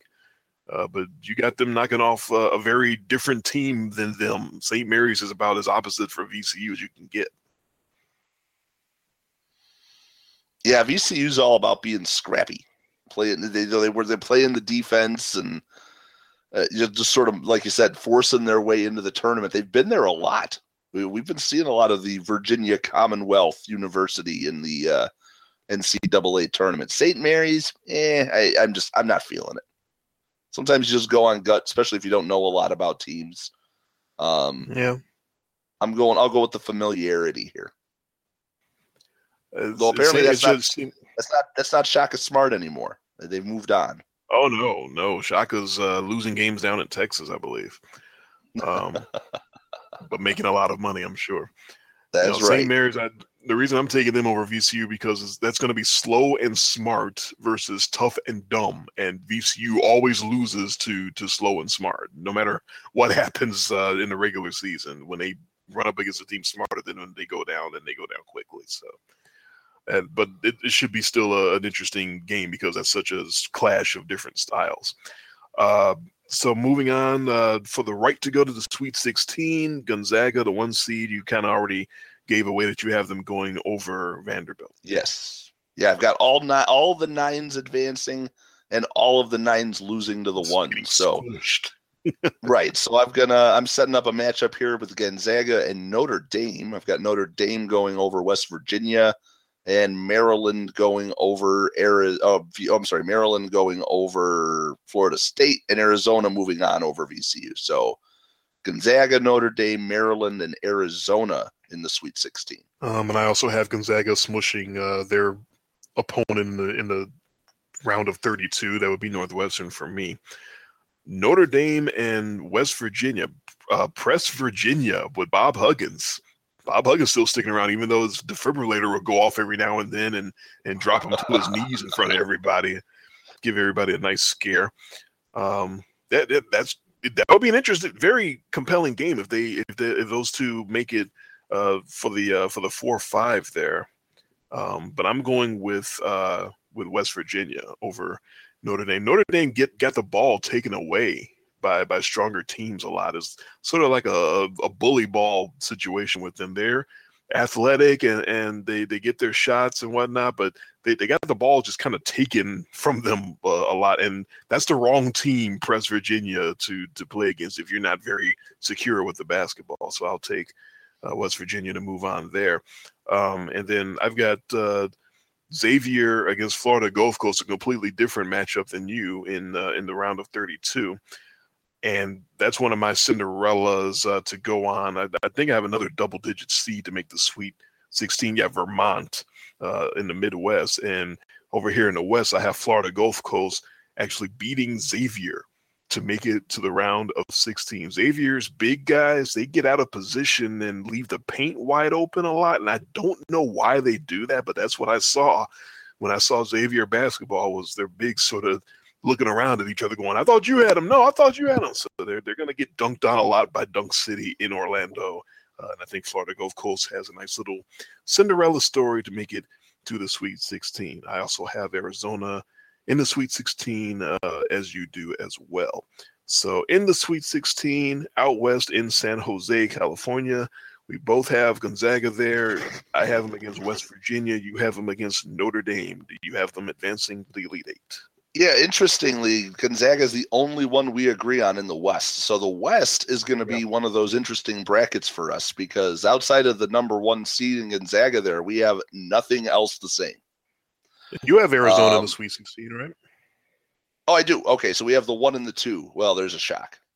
Yeah. um, sorry. So we do have Arizona. So we have Arizona, Gonzaga, Notre Dame, and Maryland. I actually, interestingly, here you'll be blown away by this, given my hatred of them. I have Notre Dame over Gonzaga to make it to the Elite Eight to face off against Arizona, who I have going over Maryland. So I have Notre Dame taking out the Zags um, over there, taking out Gonzaga. Did you see uh, uh, much Gonzaga this year? Are they not impressing you? Didn't Another paper champion? Gonzaga. Um, I do get a little bit of a paper champion feel from them, and Notre Dame. Notre Dame's interesting because they lost a lot of games late, and that team's that that gets held against teams, even though they sort of they they, bounce back from it, but they they lost games at a bad point. You lose a lot of games early, it doesn't make a difference if you go on the big run at the end, and then you can you know you can move up. I think Notre Dame is actually a little bit of an underrated team in the tournament here. Um, again, they're a five seed even though they're the number 14 team in the country. So even you know, if we just go by the math, again, this could be potentially more like a three or a four seed overall. It, it, it, if things were just slotted the way we would expect them to be. Um, so I, I think that Notre Dame Notre Dame played very strong all year. They were ranked very high. I mean, they, I, I seem to remember Notre Dame like in the high single digits in the rankings before their little slide here at the end of the year. So I think this is a sneaky team here in Notre Dame. So I like Notre Dame to knock off Gonzaga. And like I said, I, yeah, you you nailed it. I do get a little bit of a paper champion feel out of them. And uh, Arizona over Maryland. So I'm setting up the 5 2 matchup in the Elite Eight. I feel a little differently about Gonzaga this year than normal. I like them a lot. Like they have some athletes that like transferred from real schools. They have like two or three guys that that transferred from real programs because they were behind better players and couldn't get you know the playing time and decide okay enough of this. Uh, and they all transferred to Gonzaga at like the same time. And so they're they're a little different breed. They're not quite as scrappy, hustly uh, paper champion guys as they normally are. They've got a they've got an actual sort of baller mentality and swag to them, and, and then they're all surrounding this Polish brick shithouse in the middle named Przemek Karnowski, who's like nine feet tall and six thousand pounds, and, and and actually moves his feet completely doesn't look doesn't run like he looks. He looks like he should just stand there in the paint and never move, but he actually moves his feet and actually runs the court.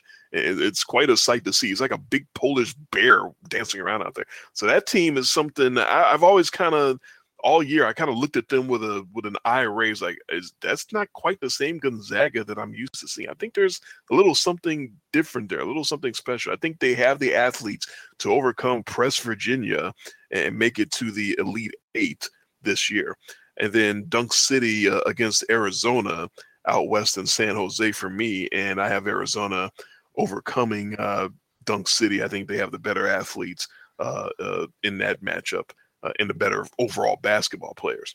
So we both have Arizona in the Elite Eight. I have them facing Gonzaga. You have them facing Notre Dame. Who gets to the Final Four out of the West for you? Uh, yeah, I'm going. I'm going a little, uh, little oddball this year. I'm going Notre Dame in the Final Four. So I've got Villanova, Villanova, Notre Dame, Louisville, and Cincinnati in the Final Four. It's a very eclectic mix there. I like it. There's not a not a whole lot of chalk. Villanova and and some sort of different picks outside of Villanova. That's that's you're putting it out there. You're one sheet of integrity. Um, I am going chalk. I'm going Gonzaga to knock off Arizona in what should be a great game. I think it's finally time for Gonzaga to sort of get over the hump and make that Final Four. Yeah, you had Northwestern never making a tournament all these years, and you've got Gonzaga with all the love that they've always had and all the different number one and number two seeds over the years, never making it to a Final Four, always running into somebody better and getting beat. I think it's finally time this year for Gonzaga to to overcome and, and make a Final Four. So my Final Four would be one seed Villanova, one seed Gonzaga, one seed Kansas, and three seed UCLA thrown in there. But it's it's chalky. Uh, you know, you can call me a, a coward and a pigeon all you want, and that's fine. But it just those those top, like I said, those top eight or top ten teams are all so much better than all the other teams in the country this year. They're all head and shoulders above the rest. So to pick anybody out of outside of those those top ten is is like you've done. You you uh, Cincinnati was is not one of those typical top 10 teams. They've been ranked all year, but they're not, you know, not in the upper echelon necessarily. And Notre Dame was there, but sort of fell back, like you said. So, uh, not not as big of a reach as some people might think, but even more of a reach than I'm willing to take because I think those top teams are just so much head and shoulders above everyone else. Yeah, but that's what makes the brackets and the tournament and everything so much fun. All it takes is a all it takes is a bad bounce. So in the final four in Phoenix, uh, you are looking at uh, Villanova against Notre Dame on the on the left hand side. Who you got to get to the finals between I the Wildcats and I- and the Irish? I have got Villanova going back to the title game. Wow, they're they're, We talk they're a hell of a team. You talk about North Carolina having the trouble of bouncing back after the way they lost. Villanova is that team that sort of can springboard off of something like that. Like, hey, it doesn't matter. We're going to just come back and we're just going to hit the game winning shot, you know, the, the long three ball at the end of the, the championship game. No problem. Yeah, Um, I also think, like I said, I think they have the easiest pathway. Um, I think by virtue of getting a, a team from the West in there that's not the strongest. And again, I'm not that crazy about Gonzaga either way. The toughest matchup for them may have been Arizona, but I'm sneaking Notre Dame in here. It almost kind of clears the pathway to the final for Villanova. And you see that sometimes. There you go. Oh yeah, Sometimes it's not so much. Sometimes it's not so much that, a team is better. It's that everybody else just knocked everybody out of the way. That's absolutely right. Uh, one could argue that they might have a path uh, all the way to the title if Louisville and Cincinnati knock all those other major teams out of the way as you're predicting them to do. So, uh, Louisville Cardinals and Cincinnati Bearcats for the right to get to the title game. Who's your pick there? I've I'm going with a final of Villanova, Louisville. All right. Louisville and Rick Pitino, that very, very uh, dangerous squad of, of guys. I can't pronounce half the names on that team because he's getting a bunch of guys from like the Senegal and stuff now. Uh, but boy, they're they're good. They're dangerous, and uh, they're going to be a tough out no matter where. Uh, so Villanova and Louisville is your title game. I have Villanova uh, over Gonzaga uh, for the right to get to the title game. I agree with you with Villanova being poised and being ready to do whatever they have to do at a moment's notice to to win games. Uh, so I'm absolutely on board with you there. And my other side has uh, Kansas against UCLA. And I'm still on my Danny Manning uh, memories uh, at Kansas. Uh, and if you don't know who that is, kids, Google Danny Manning. I'm sure we're uh, again showing our age, but once upon a time, I guess a more modern example is Carmelo Anthony. I keep forgetting that he also sort of took a team on his back all the way to the championship. Uh, Oh yeah, Syracuse. Syracuse. Although he maybe he may have had even more help than Danny Manning did, because I do remember for Syracuse, Gerry McNamara hitting some big shots for for Syracuse. So it wasn't quite all Carmelo, but it was 99% Carmelo. Uh, but that's, uh, I guess, a more modern example. But I got Lonzo Ball uh, taking UCLA on his back and, and getting them over Kansas and getting all the way to the title game. Um, and that's not just Lonzo, that's a little Kansas hate as well from what I saw uh, out of Kansas this year. They showed me a little weakness when I watched them play. They're they're not they're not what uh, what they've been before. They're not much of a threat from from three. Uh, they're not deep in the in- interior. They've got like one or two big guys. If they get in foul trouble, they're done because they have nothing on on the bench. Uh, we talked a little bit about Josh Jackson, the guy uh, punching other women in the parking lot of clubs and stuff. Uh, he's a hell of a player. He makes shots long and short. He makes any shot pretty much that he can he can get off. but he's a little bit of a head case. He seems like he, he can be out to lunch sometimes during games. Um, and, and, so I, I think they got a lot of confidence in themselves, but I don't think they're quite as good as they think they are. And I think Lonzo Ball is going to come along and sort of uh, show them what they're missing and, and knock them off. So I have UCLA in a title game against Villanova. Wow. So we both have Villanova. So very interesting. So it's going to come down to the other side of the bracket. Um, and a lot of the little underneath stuff to see, you know, um, how we end up doing because we we both have um, one of our two in the championship game that we agree on. Interesting, you know. Um, I do have uh, Louisville in the final against Villanova. And this is interesting because I've bounced back and forth multiple times here between those two. I've literally sat here and looked at my bracket and clicked Villanova, clicked Louisville, clicked Villanova. it's like, oh, who do I want in that? Who do I want? Overall, I'm actually going to go with Louisville to win the championship this year. Um, it is hard to repeat. We don't see a lot of repeat champions. You know, you would think this would be the spot. They've got that clear pathway. Um, but Louisville is big and big and strong. They're also very long. I mean, this is a this is a good team. Um, good team, good record. Uh, just the number ten team in the country. It's not like that's that's anything bad. You can really shake a stick at that. So, um, no, they're one of those upper that, echelon teams that absolutely has, yeah. has a chance to win. Yeah. So I've got that feeling. It's not major upset here. I'm going to go ahead and call Louisville as the national champion this year over Villanova? Well, I'm going to go Villanova all the way and repeating as national champions, uh, knocking off Lonzo Ball and UCLA. Uh, it's going to be something if they get beat because they that's how well they look as a as a unit. That's how cohesive they look. Is I think any effort that knocks off the Villanova Wildcats is going to be a massive team effort. They have so many weapons that will step up and, and do what they have to do. We we all know about Kris Jenkins from last year, nailing that three. He's back. Josh Hart makes shots when he needs to. Jalen Brunson steps up. He makes plays. They both make three pointers. Uh, they they the team all just seems to mesh together and move around and do whatever whatever's needed at that moment. Jay Wright has got them so well coached. They just play for each other. Their experience, they they excel under pressure. Uh, I can't say enough about Villanova. Solid defense. Uh, I've seen teams come at them with a zone and they just fuck up another team's zone because they pass so well. There's precision passing. I talked about teams that pop the ball around just trying to look good and play the sweet Georgia Brown.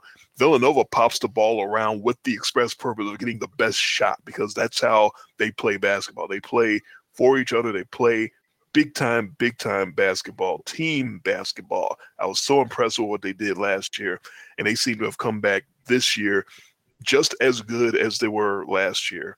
Uh, and I think that not having a big inside presence is, is going to be something that they overcome with team play. That's the only way you can overcome something like that is just playing great as a team. And I think that's what they're going to do. So I have the Wildcats repeating as national champions. Well, and you just don't see that much in this day and age, especially in a tournament of this it's style. Really hard. You know, Cons- really eh, you know, and also considering that Villanova last year, it was a mild upset that they won the whole thing to begin with. That's right. And nobody knows at the time that they have the the poise and the and the guys that can do something like that until they actually do it. But, but that's why it was an upset because they had never they hadn't done it. They hadn't won a, a ring since back uh, when they upset Pat Ewing and the boys when we were little kids. Uh, but now that they've done it, it, it, seems to to be that that just propelled them even more and gave them even more confidence. You're going to see something just like that when the baseball season starts because your Chicago Cubs doing something that nobody thought could be done, coming back from down 3 1 like that, I think that's only going to propel them. I think they're only going to be better and more confident. I think they think they, that they can do anything now because what what the hell? Look at what they just did in October. How can you possibly tell them what they can't do when you consider what they did actually just do? So I'll I, I'm fine with giving away my my baseball preview already right now. I've got the Chicago Cubs repeating as world champions this year. Who the fuck's gonna beat them? Come on, that's the best team in baseball. There's no doubt about it. So Yeah, I, I think yeah. you're gonna see the same thing with Villanova. It, it's it's it's I, I kind of get that analogy, and it wasn't even so much for the with the Cubs coming back from being down three one. It it wasn't. It, they could have just swept that World Series, and I think that still would have been the massive springboard because they weren't just coming back from down three one. They were coming back from 108 years of ineptitude. They were, you know, they were coming back from everything. They were coming back from from Bartman, from Leon Durham, from the Black Cat, from '69. I mean, this, this, you know, from some from Babe Ruth calling his shot. They this team was literally coming back from everything. And they didn't just have the Cleveland Indians that they had to beat. So you want to talk about You're- clearing right. your mind. You want to talk about clearing your mind and clearing the decks and getting things out of the way, and then it's just smooth sailing ahead after that. Yeah, yeah. They they don't have to worry about that this year. That that's one thing that they don't have to fight up against. They don't have the fans getting all the tight sphincters and like you saw at Wrigley in the World Series where the Cubs actually played better on the road than they played at home because all the fans were so you know the fans were just tight. The team was tight. The fans were tight. That team loosened up on the road, um, which which is funny because the this time it counts World Series format actually benefited them more than you would think it hurt them because they actually did get to play those game six and game seven on the road. Where if that game six and seven are at home, I'm not sure they win. Um, but I get your analogy. That makes sense. You're kind of getting me all fired up for baseball now. I understand that they were co- coming back from all the history in the 108 years and all that. Yeah. But I think it is very, very special that to add on top of that, that they were down three games to one and said, okay, whatever, and came back from that and winning six and seven on the road and overcoming their star closer, Aroldis Chapman, breaking down and giving up the lead. There's so much extra that they overcame in addition to the 108 years that I feel like they're going to be like, come on, but what, what, what's going to be in our way that's going to scare us or possibly stop us after all that we just went through and overcame all of that and we still got the rings? What the what the fuck man? Nobody can stop us. I, I really think they're going to feel that way. So I, I do I do like Villanova to get there. And like I said, I have literally bounced back and forth and back and forth um, on this, but it won't be as much fun if you and I have the same champion. So even though, and I picked mine first, uh, I didn't. I'm not switching this because of you. I did go with Louisville. I do. I do like Louisville. I mean, Louisville. I like Cincinnati too. I actually struggled with that Final Four matchup uh, quite a bit did not struggle as much with the Villanova Notre Dame matchup. I like Notre Dame. That's a nice little story, but that ends at Villanova. But that Louisville Cincinnati matchup, um, I've really got this. Uh, the best thing that might be able to happen for me is just get Cincinnati. That Cincinnati just loses their first game, because then I can just be like, you know, love of that love affair with Cincinnati can just be over with, and I can worry about Louisville. Um, but I did struggle with that Louisville Cincinnati matchup too. yeah it's uh if you're that much of a fan of the bearcats to pick that defense to make it all the way that far then it's hard not to sort of keep it keep it going and you know because at some point you get to thinking well is anyone going to stop them they're going to knock off all these other great teams north carolina and all of them Uh, who who am i going to pick to beat them if anybody it's so yeah i can see uh why you were, were tempted to go all the way with them Yeah, but that's uh, sometimes that's just familiarity. Sometimes that's just a team that I've seen a little bit more of, or I've happened to catch highlights of them more. But uh, yeah, just a couple of teams there with Louisville and Cincinnati that I've really liked what I saw. Um, and I'm, I'm going on Notre Dame more on their early season run than their late season run because they did hit a little rough patch there. I wrote your picks uh, in red next to mine in blue just to sort of get a feel for our our our regions and how different we are. And our Midwest region is going to be a brawl because we're disagreeing on almost all of those games. Uh, obviously, that right side is going to be crazy because we have different teams coming out of uh, uh, each uh, each region. Uh, whereas the left side, with we both have Villanova, so that that looks relatively cleaner. Um, but there's still a lot of there's still a lot going on over there as well, especially down there in the west. Um, so yeah, this is this is going to be uh, uh, this isn't going to be decided uh, early. I don't believe because uh, I think last year you you pretty much had me done uh, in the first day because I had like two Final Four teams get beat in the first round. I know I had Michigan State. Yeah. Uh, yeah. I either had them in the title game or winning it all. I don't even remember and they lost in the first fucking round. And I was pretty much done at that point. I was I was Brady Quinn done after the first day, uh, which is uh, a, a, nice little companion to go along with that one day a couple years ago uh, where I had a perfect day the first day of the tournament, and I'm still chasing that. I'm still thinking that one day, yeah. one of these days, I'm gonna have another uh, perfect day, and I'm gonna I'm gonna actually uh, be at the top of all the leaderboards and trying to win a million dollars for a perfect bracket, and Warren Buffett's going to be coming to my house and all of that stuff. I still have those dreams of grandeur like that because that that's what keeps me going. That's what keeps me awake at night.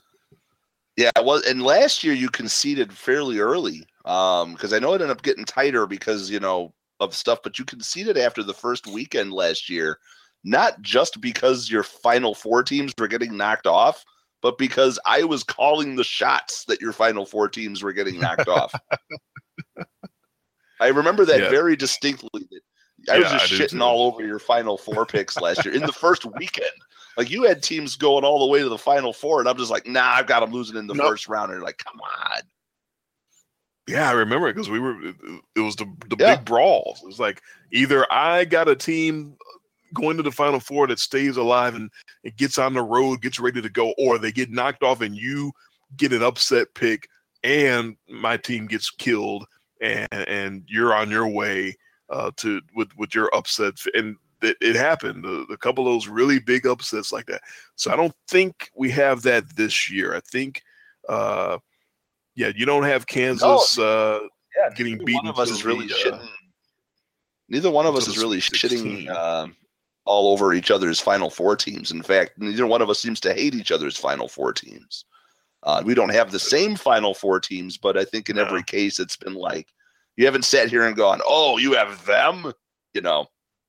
I think the closest this year is going to be uh, in the round of 32 if Cincinnati plays UCLA. Uh, if they can knock off Lonzo Ball, yeah. that will be a huge one because I have UCLA in the title game and you have Cincinnati uh, in the Final Four. So that, that, but it's not the opening weekend at least. So it's not quite last year, but that's still a very, very big game right there. That's that's the uh, that's the ground zero game. Is if Cincinnati and UCLA wind up meeting in the round of 32. So that's the one to keep an eye on. Yeah, but other other than that, there's not a lot of there's not a lot of craziness. I mean, we have some craziness in the interior of the brackets a lot of those upsets, you know, and, and I know what the point scoring, the upsets can uh, can really help us out. you know, if, if, one of us can really pull off the big upsets, I've got a couple of. Uh, you, we've got one bracket where you're upset heavy at the at the top of the bracket, and I'm upset heavy at the bottom of the bracket. So you know, you've got Nevada, Vermont, where I have Rhode Island and Iona. Um, yeah, that's that Midwest bracket where it's really upside yeah. down for both of us. Yeah, it's interesting. So yeah, show. I mean, this is always a fun show. You know, I, I always mm-hmm. uh, I, I, always try to undersell a little bit, make you think I don't know anything that I'm about. and then you break out stats here and there, and, and let me know that you're a lot more on top than than I was thinking. Kind of like the football season. Yeah, sometimes you just think I'm not paying attention. I'm paying attention, just in my own my own way. Uh, looks like we got about uh, 15 minutes here. Um, any, anything on your mind? Would you would you like to eulogize Jay Cutler, or would you like to save that for another show? I kind of have, have talked about him so much uh, on the show throughout the years. There's just the fact that uh, by the numbers, uh, that's the best quarterback in the history of the Chicago Bears, and a lot of people just couldn't stand him because he made so many mistakes And while I get that, it's always frustrating to watch uh, your star quarterback throw chance after chance after chance away with bad mistakes and, and bad footwork and everything else. Uh, I never really subscribed to the Cutler hate. I never got down with the people that just wanted him gone just to be gone. I obviously didn't get down with the people that thought that Caleb Hanie or Brian Hoyer or Jake McCown were better choices at quarterback throughout the years than Jay Cutler. None of those three guys were as good as Jay Cutler. No matter how much you hated Jay Cutler, those three combined weren't as good as Jay Cutler. And it's just nothing you can say or do to change that. It's just the way it is. Was he perfect? No. Was he good enough to get them where they needed to be? No. Did he always have the best surrounding cast and, and best people to, to help him get there? No. But he did what he could. Uh, he he didn't really have the the fire and the passion that everybody wished he did. That was another big problem playing in Chicago, and uh, he didn't you know throw his helmet and throw tantrums like Tom Brady and Aaron Rodgers. He was walking in the mall. He was walking. I saw him walking up the stairs of the restaurant. He wasn't that hurt. You know, torn ligaments in his knee, but uh, because he could walk to, to dinner later on, that obviously that meant that he wasn't tough enough and really ignorant shit like that. So uh, he was a very compelling uh, player because he brought out the sort of the the the worst in in a sports community, and it could happen anywhere. It's not just Chicago. Uh, it, wherever he played, if he was the big acquisition, the best quarterback in the in franchise history, the the guy that's supposed to take them whatever that franchise is to the promised land, and he couldn't get over the hump. He couldn't beat the the hated rival in town, the Packers in this case. Um, it, anybody in that situation would be sort of vilified and would sort of bring out the worst and the the, the worst of the fan base, uh, the worst feelings, the worst comments, the worst sports opinions, the worst sports talk about him. Uh, it, it wasn't all that unique. It felt like it was unique because it was Chicago, but I don't think it was all that unique. It was just a sort of a perfect confluence of circumstances of a guy who was really good but not quite good enough uh, coming to a city that thinks it's really great, but sometimes is not quite as good as it thinks it is. Uh, to a franchise that thinks it's really great, and the ownership thinks it's really great, but they're not nearly as good as they think they are. Uh, and when that failure just sort of happens, it, it, it, all comes crashing down, and it makes you feel very lousy, and it, and it sort of brings out the worst in you. And, and so I, I understand that from a human nature standpoint, but I really tried to be smarter about it and be above the fray and really look at it for what it was and recognize that for all of his flaws, and there were plenty of them, Jay Cutler was the best quarterback in the history of the Bears, and I'm still not mad or upset that they made the trade to to to acquire him. And I'm not going to think of the Jay Cutler era as some big negative. They got to a conference title game, they made the playoffs. Uh, they had a nice run. They they came up short, but they had a nice run. They tried. Jay Cutler tried. Just because he doesn't look like he tried, because you don't like his face or whatever, doesn't mean anything. He still tried and he failed, and and and that's the end of that. And I think that the the caliber of quarterback that's going to be much lower than what Jay Cutler did in the next several years, and, and it's so funny that his immediate replacement is going to be uh, someone that I've long said on this show is not nearly uh, the, the the prospect or the talent that many people think he is. Mike fucking Glennon. Um, that's a perfect replacement for Jay Cutler because you want a Cutler gone so bad. Here you go. Here's your replacement, Mike Glennon. Enjoy. What, what have we always said every time Jay Cutler got hurt or every time something happened because he he only ever got played because He's of out. injury. Here you go. That's right. You want you you wanted that guy. You wanted the backup. Here you go. You get sometimes you do get what you wish for. All these Bear fans, they are getting what they wished for. Um, there amazing article I was reading on uh, was either CBS Sports or CBS Sports Line or whatever it is called now.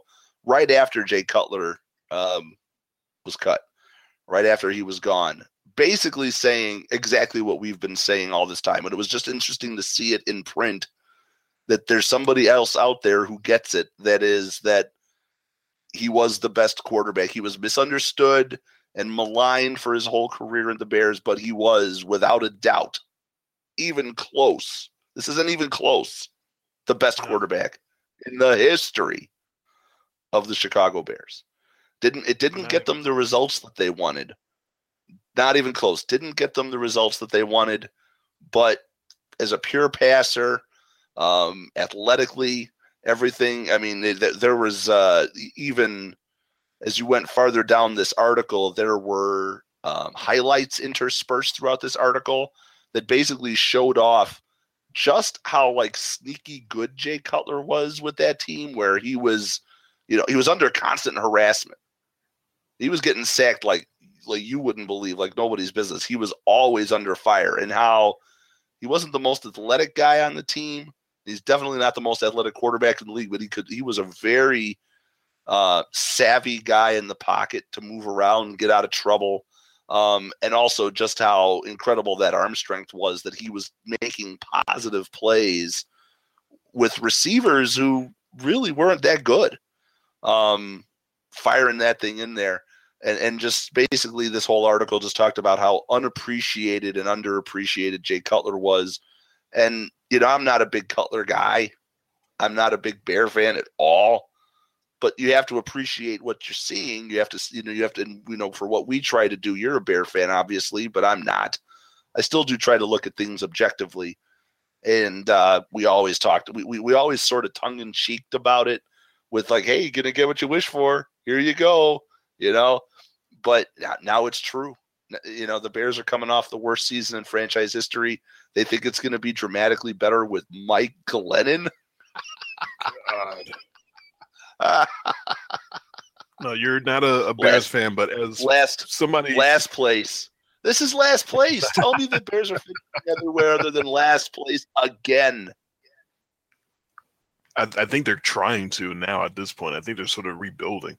Um, you know, letting Alshon Jeffery go, and I don't know who their uh, receiver is going to be. The top receiver might be, you know, Cameron Meredith or whatever his name. Is. I don't know. Oh, uh, you're not a Bears fan, but what you are is as host of a show where you're picking every game against the spread every week is someone who has yeah. to be objective and has to see things clearly for what they really are, not for what your fandom says it is. Uh, so any clear-headed person has to see that Jay Cutler was a professional quarterback and, and one of the, you know, 12 or 14 best quarterbacks in the league for pretty much his entire career. And that's not a world champion and that's not a, a Hall of Famer. It's not terrible. It's, that's not the, the the hate that everyone rained down on him for all these years. It wasn't. It didn't deserve that. It wasn't. Uh, he, he wasn't the greatest, but he was the, the the best the Bears have ever had, and he wasn't bad. That's the thing. He was not bad at football. He made some really, really terrible mistakes mental mistakes and physical at very killer times, but he wasn't a bad football player. Mike Glennon, from what I've seen in his career, is a bad football player. Yeah. If you want to see bad football, yeah. you're about to see bad football. And and everyone that rooted for color to be gone, you're gonna get what you deserve in the next few years. I hate to say this, but did the Bears just get Brock Osweiler here? Yes. Now, I don't think they're going to be, uh, I guess, uh, en- enough of a of a big person to admit their mistake and trade him after one year like Houston did. Uh, but yeah, they gave a lot of money to a guy who's not worth a lot of money. They gave starting quarterback money to a guy who isn't good enough to be a starting quarterback, to a guy who lost his job to a rookie number one overall pick. And, and Jameis Winston's been pretty good, but if Mike Glennon was all that, I don't think he would have been able to be overtaken by Jameis Winston before Jameis Winston ever played a football game. You know, this isn't yeah. Andrew Luck. This isn't uh, you know no. Peyton Manning we're talking about. This is Jameis Winston. And he dropped his job to Jameis without any fight whatsoever. And it's just been sitting there holding a clipboard. And uh, I don't know where all this love for him came from anyway, from Mike Glennon. Out of nowhere, it seemed this off season. Like, why was why was everyone so hot and heavy for Mike Glennon anyway? He's Mike Glennon. Well, and let's just be clear. Houston did not trade Brock Osweiler. They basically paid the Cleveland Browns to take Brock Osweiler. Pretty much. Houston traded Osweiler and I believe a fourth round pick for a number for a second round pick. So they basically gave up more than what they got back in that in, in that deal. Cleveland actually gets a second round pick and Brock Osweiler and a seven, and Houston basically just got a fourth round pick. They were so desperate to offload Osweiler, they basically paid Cleveland because Cleveland had the cap space to eat his salary, and Houston just wanted him off the books. Just get out. Amazing, just amazing when I when I saw that that, that I've I've never seen in the NFL a team straight up give more than they got. And we've seen, but I mean, where the teams sending the player, we've always seen teams give more than they get and back and forth. But I mean, where it's just obvious, where it's just like, we want this guy gone so bad. We're just going to call up the team that has the most cap space and just make them an offer that they can't refuse to just take this guy off our hands. And Cleveland was more than happy to oblige. Yeah, like, can we give you a, a pick with Osweiler in order to for you to take him? Well, how high? Uh, can we give you a third? Nah. That, that's not high enough. Oh, um, uh, yeah. You all right, take our really two, take our second. Yeah. yeah, you yeah. you don't want to not that really. all right, all right, all right. We'll give you your twos. God damn it. Ah. Yeah, and I just had to sneak this in here because I'm sneaking through the news tonight, and we want to talk about a back page or a, you know, a, you know, the back of the paper uh, article that sneaks in there just tells you something that you should know about the way things are in our country in today's day and age. A country that makes uh, a com- country, a company that makes vibrators, sex toys. Yes. Is being forced to pay their customers millions of dollars. Do you know why? I do not. This was a web enabled, app driven sex toy. Like you could download the app, you know, and and set like your like you know set it to vibrate or set it to pulse or God knows what, do whatever. This company like was being uh okay. yeah, this company was tracking the users uh oh no use of their sex toy. So Uh-oh. even there, nothing is safe. You got Samsung TVs, you don't watch TV, TV watches you. Um now, now you've got people that make vibrators tracking your. Why would first of all, why would you ever buy a, a an app enabled vibrator? What are you too lazy to, to to use it the way you're supposed to use it? And oh my god. But no, that's perfect for for this uh, culture.